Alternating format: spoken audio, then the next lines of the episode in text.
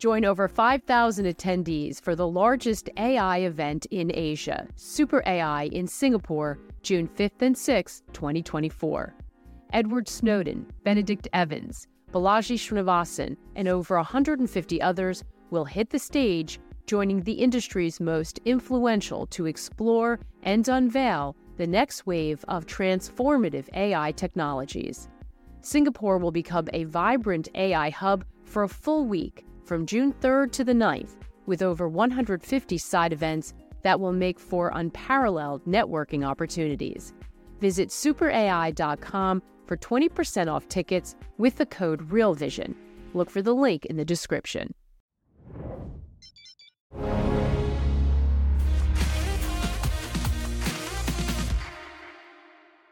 Is the recession forecast wrong? Hi, everyone. Welcome to the Real Vision Daily Briefing. With me today is Jim Bianco, president of Bianco Research. Hey, Jim, how are you? I'm doing great, Maggie. Thanks for having me. Great, great. Well, it's going to be a very interesting week. Sort of small, kind of muted moves, I'd say, across most of the major markets today as investors mark time ahead of uh, big inflation data and, of course, the Fed meeting this week. Stocks up, bond yields up slightly, but you can tell everyone's just really waiting. What are you expecting from Jay Powell Wednesday? Um, I think he'll do what he does best. He'll have an emotional reaction to tomorrow's uh, CPI report is basically where he'll be. Uh, he's got to, though, in all seriousness, he's got to, um, you know, a fine line he's got to walk. Yeah, things are getting better. I'm going to take victory, a victory lap. We finally licked inflation. I don't think he has, but, you know, or something like that. But he doesn't want to unleash the animal spirits and have the stock market soar and have, you know, the everything rally that we've seen continue. And why not? Because you know, if you know a lot of people here follow crypto, he doesn't want everybody feeling frisky and going out and buying Lambos because that's going to wind up pushing up prices hmm. and creating an overheated economy. So he's kind of want to say that things are going well, but they we might not be done raising rates, but maybe possibly, you know, and kind of thread that needle. The problem he's been facing lately is he's been trying to do that, and the market's not been listening to him. Yeah. You know, he's been mumbling that maybe we're done, maybe we're not done. And the market's like, no, you're done, Jay. You're rally on, guys. He's done. He not don't pay attention to anything he says. He's done. And that's the problem that he faces right now. Yeah. And part of that, of course, is driven by the fact that we have seen inflation coming down. It's kind of been a regular drumbeat. We've seen uh, some indications of the economy weakening. Listen, we've had indications in some parts of the economy for a while, but now that those two are coming together, that narrative really caught fire, right? But there's still a divide out there, it seems like. Certainly, I think more so on our platform because we encourage people to come with divergent views but um, you know if you listen but certainly i think with with analysts and economists broadly that you have camps right one is that this is the recession we've waiting for it's finally coming we're finally seeing prices roll over and it's going to continue and then some of them think all the way to a recession. And then we can debate about whether it's a severe one or not or a shallow one. But then there are others that say, hang on a second, I do not think this inflation dragon's tamed in any way, shape, or form. I think the market's wrong about that. They got way, way ahead of themselves themselves. Julian Brigden and Raoul, I think, typify that divide. They're they're in opposite camps on this. They just sort of battled it out on our recent macro insiders last week. Let's play a clip from Julian and then we'll talk on the other side. Okay. So the models are telling me that if anything, the most we've had is a mid-cycle slowdown. Okay. Now, the only problem I've got with that is that I think there is a enormous disconnect between what policymakers are saying and what markets are hearing and what markets are focused on. So markets are hearing inflation, inflation, inflation, inflation, inflation, inflation. They're looking at the numbers and the numbers are coming down, right? What they aren't hearing is um, what the policymakers are actually saying. And the policymakers are saying, fine, inflation is one thing, but broad aggregate demand needs to continue to slow. And my concern is that we're not yet out of the woods. And that's why I said I still think this is a trading market, Raoul. Because if we're right and the models, well, let's just say if the models are right, okay, and, and we are seeing a cyclical upturn, then the risk is that the rate cuts that are priced into all of these curves, and they're enormous, right? Enormous, don't fucking happen at all. So the models are telling me that if anything, Mm, so you can watch that full debate on our website. Just head over and find out how to become a member or upgrade to get that. The three of them uh, get together once a month and and sort of uh, discuss or duke it out. You could say. Uh, um, but but it's uh, always a really interesting and informative conversation. So Jim, where do you come down on this debate? Uh, I'm probably closer to where Julian is. Um, you know, I've been of the opinion that um, there's going to be no recession, that the slowdown you're seeing in the economy is the natural reaction to a 5% third quarter growth rate. Uh, we were going to slow below trend, but I think when you average the two quarters out in the previous quarters before it, what I think is coming next is you're going to have probably trend to slightly above trend growth. That means two, two and a half percent or so, maybe high twos on GDP. That's what we've done in the last year, and I think we will continue to do it. But where I probably diverge most with people like Raoul and a lot of other people is that I think inflation's bottoming here and now at 3%. I think this is about as good as it's going to get. Uh, and that all the calls that that's it, we're going to take the victory lap, you're taking the victory lap at the bottom is what I'm mm-hmm. afraid of. Now, can we get 2% inflation? Sure, if we get a severe slowdown in the economy.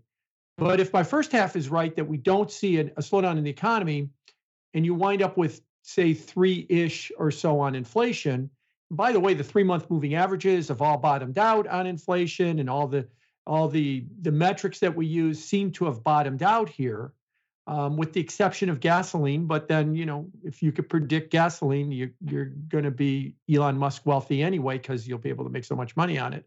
And so, if gasoline rebounds, especially, we'll see in the first half of next year, we'll see uh, the inflation rate probably trend closer to four. So what I'm arguing is if we get two, two and a half percent growth, we get three, three and a half percent inflation, that's five to six percent nominal growth. And you know, I've been arguing now throughout this entire decline from when late October, well before, but also since late October, when we hit five percent in the 10-year note, I still think we're going back to five and a half by the somewhere in 2024 and that the up the uptrend in yields is not over. And the last thing I'll mention about the uptrend in yields are two quick things. One, I don't think that these rates are punishing.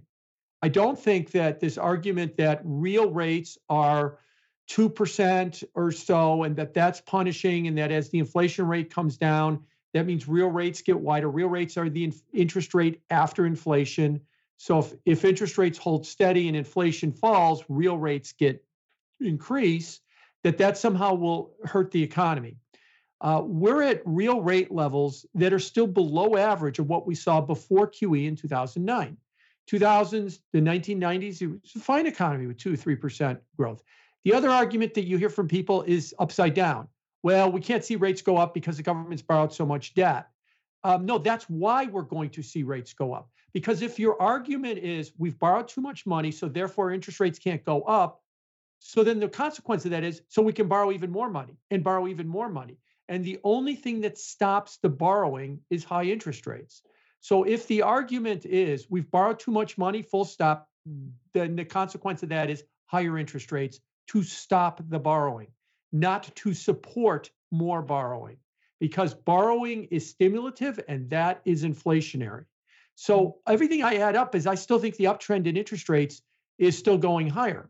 Uh, and that I don't think that they're at punishing levels. There's an old line in the markets, right? That um, re, um, you know usually something breaks an economy to go into recession, whether it's COVID, a spike in oil prices, a financial crisis like 2008.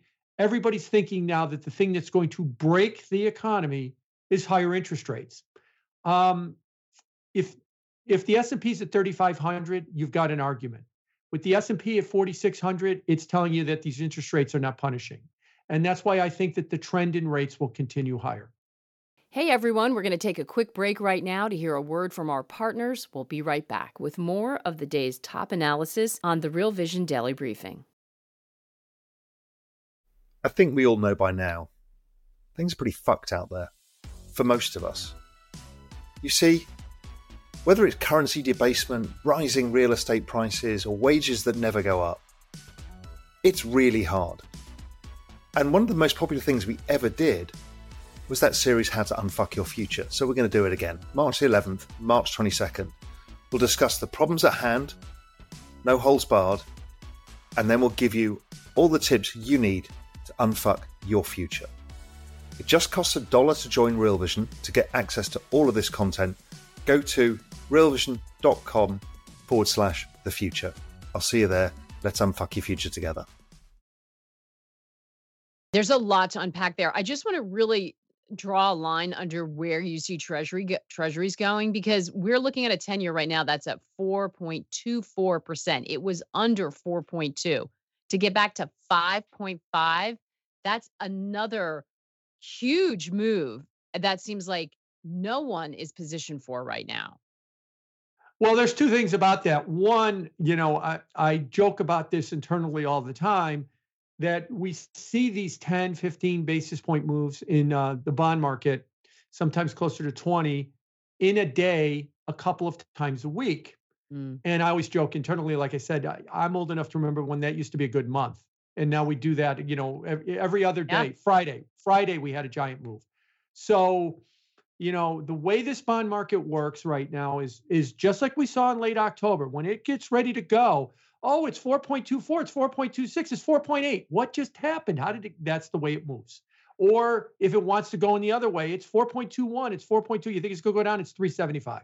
And that's the way that it seems to work over and over again. So when it gets ready to move, it will move. And as far as five and a half goes, let's remember the high in the 10 year yield was 503 on October 27th.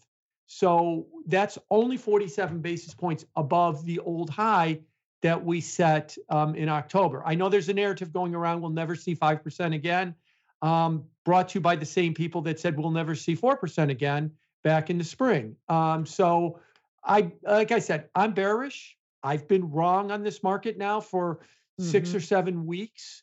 Uh, I everything I look at says to me there's nothing wrong with the economy. Inflation's going to be sticky, and that the path to interest rates is going to be higher and the stock market is telling me it's okay with that because it never really seemed to have a problem. Yeah, we did have a 10% correction for one day in late October when we hit 5% rates, but then all it took was 80 basis points to get the stock market back to new yearly highs.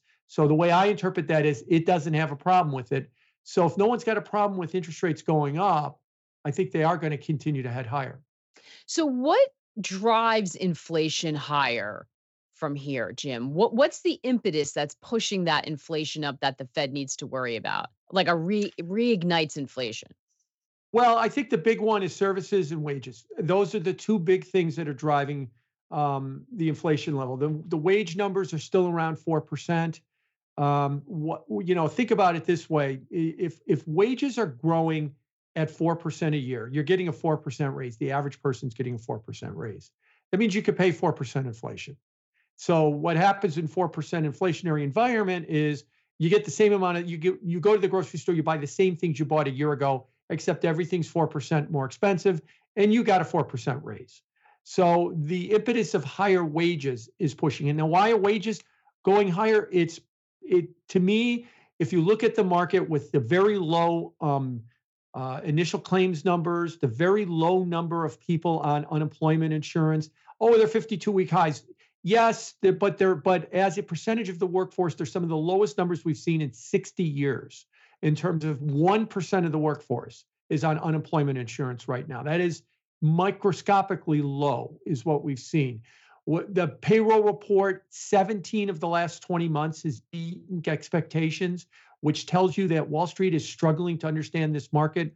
We've had a 20-year high in labor strikes, and everybody's getting the the wage increases they're asking for for healthcare workers in California, the, the minimum wage now is $25 an hour, which means eventually the minimum wage for everything in California is going to be $25 an hour. And eventually the minimum wage everywhere is going to be $25 an hour in short order.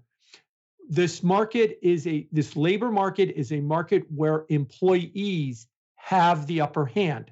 That's why we talk about labor hoarding and other mm. uh, things about like remote work. Even the federal government, the federal government is trying to get everybody in DC back to the office four days a week, and they're quitting. So they're backing off of it right now because so many people are quitting. Because when people quit, that means they're comfortable that they can find another job. When they're comfortable that they can find another job, they spend. And when they spend, we get growth in the economy. And that's been the surprising resilience. So wages is is is a big one. Services is a big one as well too. And on the goods side, remember goods is only about 20 or 30% of what we spend our money on, although we think it's more. Most of what we spend our money on is services. I still see indications that goods are bottoming. Yes, goods have been deflationary. They've been deflationary for six months. Um, and yet we still have 3% inflation with goods mm-hmm. deflationary. And I think there's an argument to be made that they're closer to bottoming and maybe turning around. And there might be some early indications that the supply chain, which everybody says now is gone completely the other way and is a complete, you know, is is a glut of too much and and container prices are very low. And all of that is true, that those might be bottoming and they might be steady, starting back up. So that's where you get the inflation. Now, let me be clear. I'm not talking about 8, 10, or Zimbabwe inflation here. I'm talking about three. I'm talking about three and a half. And we're already at year over year inflation right now is 3.2. And it's probably going to be 3.1 ish after tomorrow's number, unless there's a big surprise. So we're mm-hmm. already in the low threes to begin with. And I'm saying it's going to stay here, maybe go higher.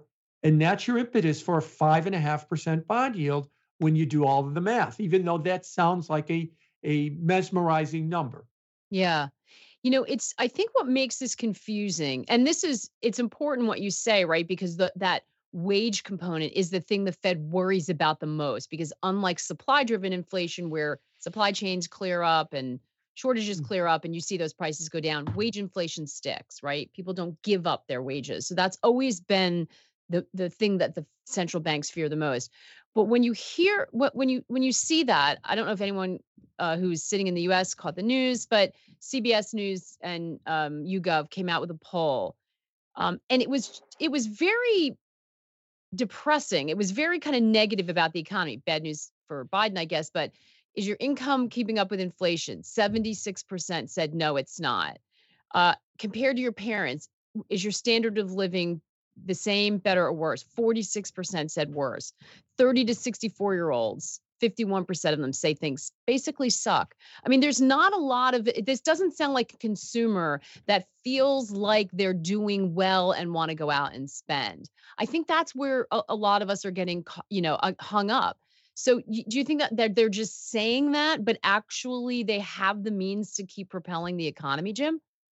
No, I think what they're saying is what they feel that they have to spend to keep up, and they are spending to keep up and that spending that they're doing is um, um, is what is what was what is propelling the economy forward and has been all year. If you look at the retail sales numbers, um, if you go back to the the end of COVID in April of 2020, right now um, retail sales are 45 percent more mm. than what they were back in April 2020. Now we were partially locked down then as well too, but on a real basis, they're only about 20% more. Now, what am I trying to say here?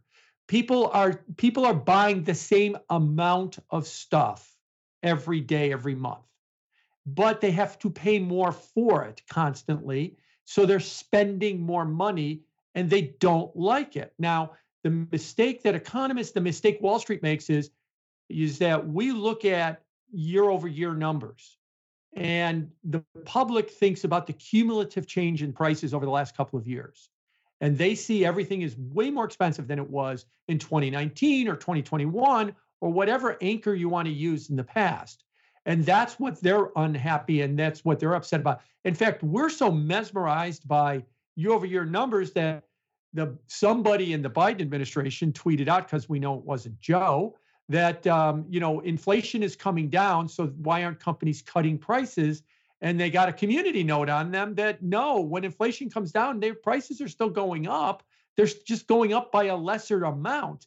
They're not going down. That's deflation when prices go right. down. So we've kind of lost the narrative here as far as what's been happening. And then what the public sees is what cost me $100 in 21 is costing me nearly $120 today. And I'm spending $120 for today. And that is what's showing up in the spending numbers. But I don't like that I have to spend 120 Right. So they're miserable today. about the situation, but it doesn't mean they're not right. spending, which makes sense. Right. So um Trillionex asking, a lot of great questions here. Keep them coming. We'll get through as many as we can. So, do you think that SEP and DOTS will be revised up as there is no recession for the next 12 months? Do you think the Fed also believes this and will reflect that in its economic forecast at this meeting? Well, there's two things about the SEP and the DOTS. The SEP is the summary of economic projections, and the DOTS are their interest rate forecast. So, yeah, I think that the SEP will show um, uh, those are another set of dots for anybody who's not familiar with it. It'll just show what they what the Fed has been showing. There won't be any recession. Inflation will return to two percent sometime in 2025 or 2026, and uh, the Fed will be ready to do a victory lap. Now that's what they've been saying. Those that set of dots. The other set of dots that we all focus on is what do they say about um, uh, what do they say about the funds rate? Right now, the last dots that we got were in September. They update them quarterly showed that there that the funds rate would end 2024 at between five and five and a quarter, or there would be one rate cut in in 24. Now, most likely that will be revised to or three rate cuts, um, and the market is somewhere at around four or five rate cuts um, for 2024 right now. Uh, so, but I caution everybody the dots are useful. The market pricing is useful because it tells you what the Fed thinks. It tells you what the market thinks. Uh, but it, that doesn't mean um, that it is uh, what will happen. You know, George Box, um, a statistician, once said, "All models are useless. All models are wrong, but some are useful." And I like to say, you know, all forecasts are wrong, but some are useful. And what some of these forecasts of where what does the Fed think, what does the market think, is kind of useful to know but mm. just because the Fed says three cuts and the market says five cuts, so don't think, well, I'll split the difference and go with four. That may be the case, but that's often not the case. That what winds up happening during the year could be wind up very different than what they think, you know, in and they'll the revise it. They pretty much say yes. that they're always following, you know, economic right. conditions. So Chris asking, hey Jim, what's up with gold, silver? Uh, answer that, but also what about commodities? Because if you look at commodities, a lot of them I heard someone talking about today are down significantly as if they see a recession coming. They do see a recession coming in China, is what they see uh-huh. a recession coming. Because remember that the biggest consumer of raw materials, copper, iron ore, steel, um, you know, and the like, is China. And China's economy is not in a good place right now they've got some real problems. And it's showing up. By the way, it's showing up in their stock market being down, I think 11% on the year or so. And the Chinese are so out of ideas right now as to what to do about it that they're throwing short sellers in jail. They do that over there. And they're telling, um, and they're banning bearish brokerage house re- reports. And they're telling people that work in the financial industry to not display signs of wealth. So leave that expensive watch at home. This is what they're doing in China that like i said this is what you do when you're completely out of ideas to try and make your market try and go back up again. Is just throw people in jail and say you can't publish uh, negative reports anymore. So they are the big consumer of commodities and it is really struggling especially on the industrial side as well. Precious metals gold and silver uh, let's put silver in the precious metal camp although it has many industrial applications as well too. They are uh, as i've argued what's happened with them is we've created them, that we've turned them into another fiat. Um, what is the purpose of gold or what role did gold historically serve? Now, for my purposes, I'd say if you were ever worried about the financial system or the monetary authority, what do you do with your money? Well, you can't really get it away from them but you can sort of get it away from them in gold. And that's why in periods of stress, like high inflation or deflation or war or anything else, gold performs well. Well, that's because it was supposed to be outside the financial system. Well, we've taken gold and brought it in. We've got ETFs, we've got options, we've got futures, we've got other mm. derivatives on it. Um, and so it has become part of the financial system. So you'll hear people say, I'm buying gold because I think the world's going to hell. Okay, how you own it? Well, I own GLD. So you own a piece of paper in the New York Stock Exchange that says you've got some gold because you think the world's going to go to hell. That ain't going to be worth anything if your if your forecast is right. So what happens is gold looks like another fiat currency. It rallies when the yen rallies. It rallies when the euro rallies. It rallies when the British pound rallies. And that's what's been happening with it. It's been going up because the dollar has been weakening. What's the major driver of the dollar weakening? Two things. Um, Europe is still not on board with cutting rates. Japan is still talking about raising rates. And we're talking about big cuts in rates. So our interest rates are going down. Their interest rates will either not go down as fast, or in the case of Japan, might go up. So their currencies are going up. Ours is going down on the interest rate argument. And gold, being like another fiat, is rallying with those other ones. That's not what gold is supposed to be. Like I said, it's supposed to be un. Bitcoin is probably a better measure for this. How do you get your money out of the markets? Bitcoin. What is its correlation, hopefully, to the dollar? Zero. That's what gold used to be. But then when we brought gold into the fold, we turned it into another fiat currency. And by the way, that's my fear about with with cryptos. I'm very bullish on cryptos, but I'm very hesitant about this whole ETF thing. You're going to bring ET you're going to you're going to mm. bring you're going to bring Bitcoin into the financial system and you're going to turn it into another version of the euro and at the end of the day you've accomplished nothing. It needs to stay independent of the financial system, outside the financial system. But if we're all going to beg that Larry Fink's ETF is going to create adoption and number go up, yes, for a while. And then what happens after that? They own you. They own you. They've got they'll they'll put the rules on the ETF. They'll put the rules on the Coinbase brokerage accounts, and they'll be able to tell everybody in the crypto space that you're going to act just like everything else in financials. We're going to need we're going to need transparency. We're going to need reporting. We're going to need limits on transfers. It's going to be just like another bank account. That's my fear. That's my fear. I hope we don't go down that road but i get very worried when people are so excited about this bitcoin etf coming um, and that it is the panacea that is going to fix everything. I'd like to be wrong on that but right now i'm afraid that it's a stopgap that will get you to 50K. But if you want to get beyond that, you need to find people to adopt it away from that mm. ETF and not be the main driver of why prices are going higher. We're going to take another quick break to hear a word from our partners. We'll be right back with more of the day's top analysis on the Real Vision Daily Briefing. Ah, mmm. The first taste of rare bourbon you finally got your hands on. That's nice. At Caskers.com, we make this experience easy. Caskers is a one stop spirit curator with an impressive selection of exclusive, sought after, rare, and household names in the realm of premium spirits and champagne. Discover the top flavors of the year now by going to Caskers.com and using code WELCOME10 for $10 off your first purchase. Get $10 off your first purchase with code WELCOME10 at Caskers.com.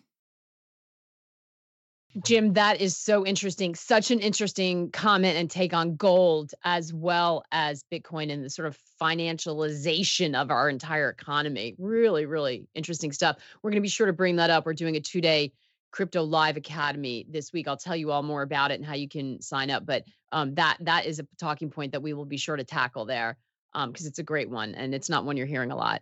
Um, Want to squeeze in this quick question um, because we talked about bond yields going up. So if bond yields are headed potentially back to 5.50 on the 10 year, Doug McKern asking, what are you expecting for SPX? Do you expect a Q1 downturn?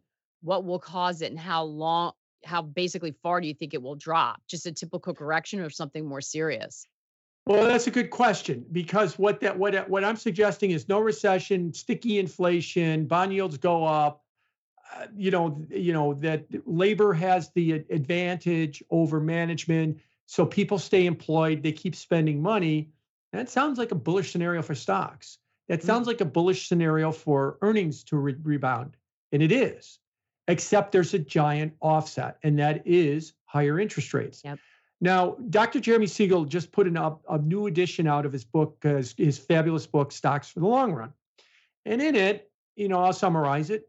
What is the long term potential of the stock market? You know, through up and down. And by the way, for the last two years, almost two years ago today, December 11th, 2021, we're like exactly unchanged on the stock market right now. So, like your two year return is zero uh, on the stock market. But over longer cycles like that, you should expect about an 8% return mm. in the stock market. Okay. In 2019, when money market funds were yielding zero and bonds were offering you 2%, TINA uh, ruled there is no alternative. You, you can't sit around in zero interest rate money funds. You got to put your money in the stock market. Fine. Now, if we're in an environment where five and a half percent is the yield, and that's pretty much where money market funds are now, they're about 5.3, 5.4 right now. You're getting two thirds of the stock market's gain uh, potential with no market risk. You know, your NAV and your money fund is going to be one dollar every day. Um, so why would I take my money and extend out that final third to get to eight percent over a long period of time? That is a difficult question to answer. That's why I think that you saw the stock market wobbling a little bit in the spring and in I mean in the summer and into October into the fall.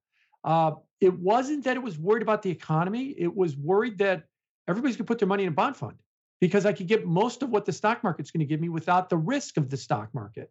And so they the market desperately needs lower rates. So what's SPX do in my scenario if everything's okay and we got a little bit of sticky inflation?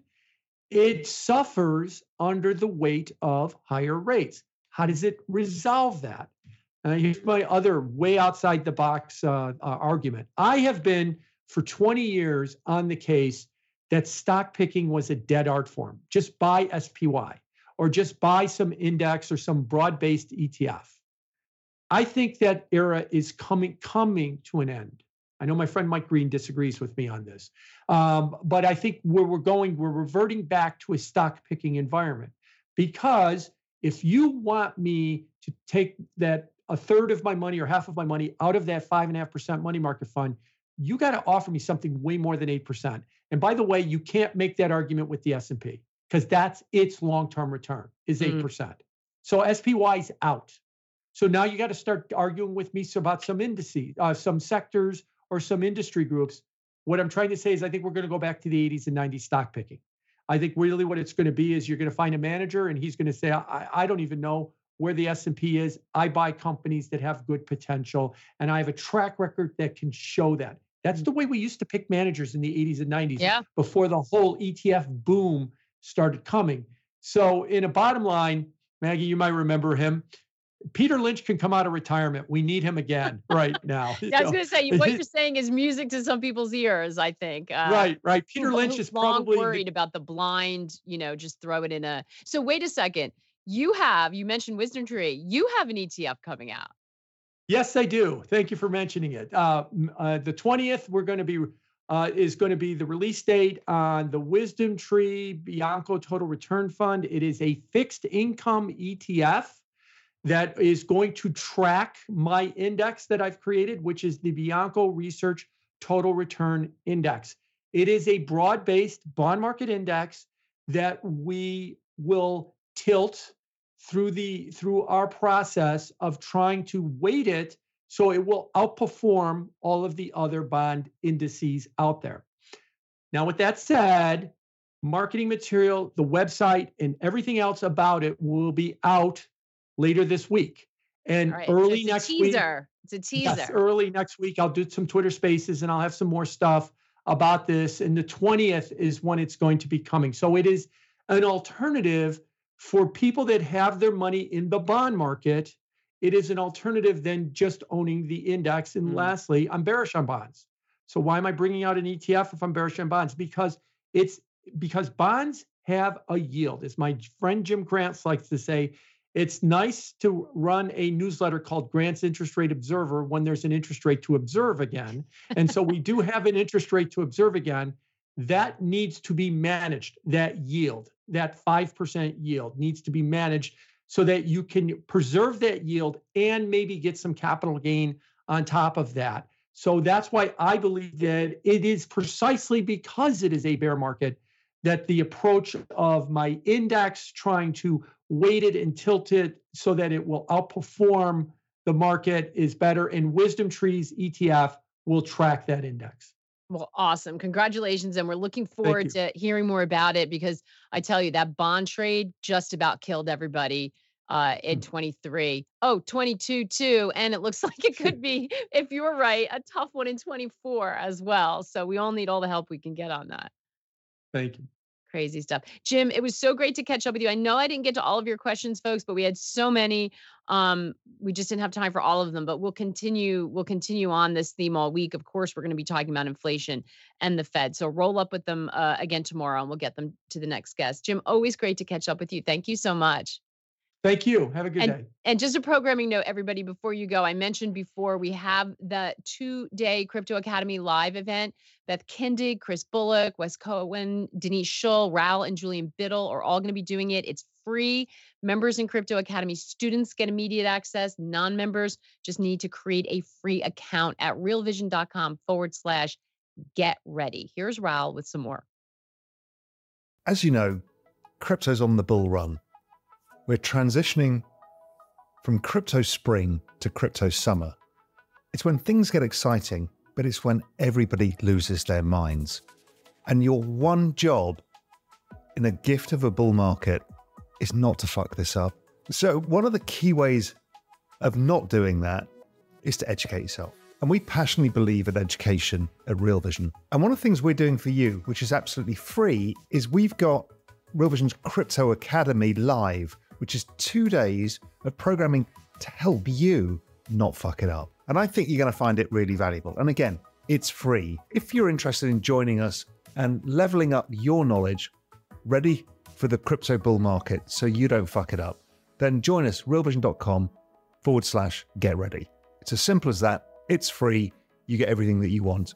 If you are a Real Vision member, you get this already, so you don't need to do anything. Also, if you are a Crypto Academy member, um, it's also included in your package, so you don't need to worry about that. Anyway, realvision.com forward slash get ready and don't fuck this up.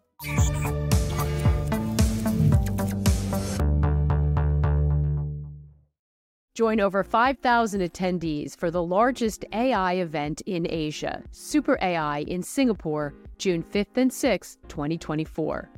Edward Snowden, Benedict Evans, Balaji Srinivasan, and over 150 others will hit the stage, joining the industry's most influential to explore and unveil the next wave of transformative AI technologies.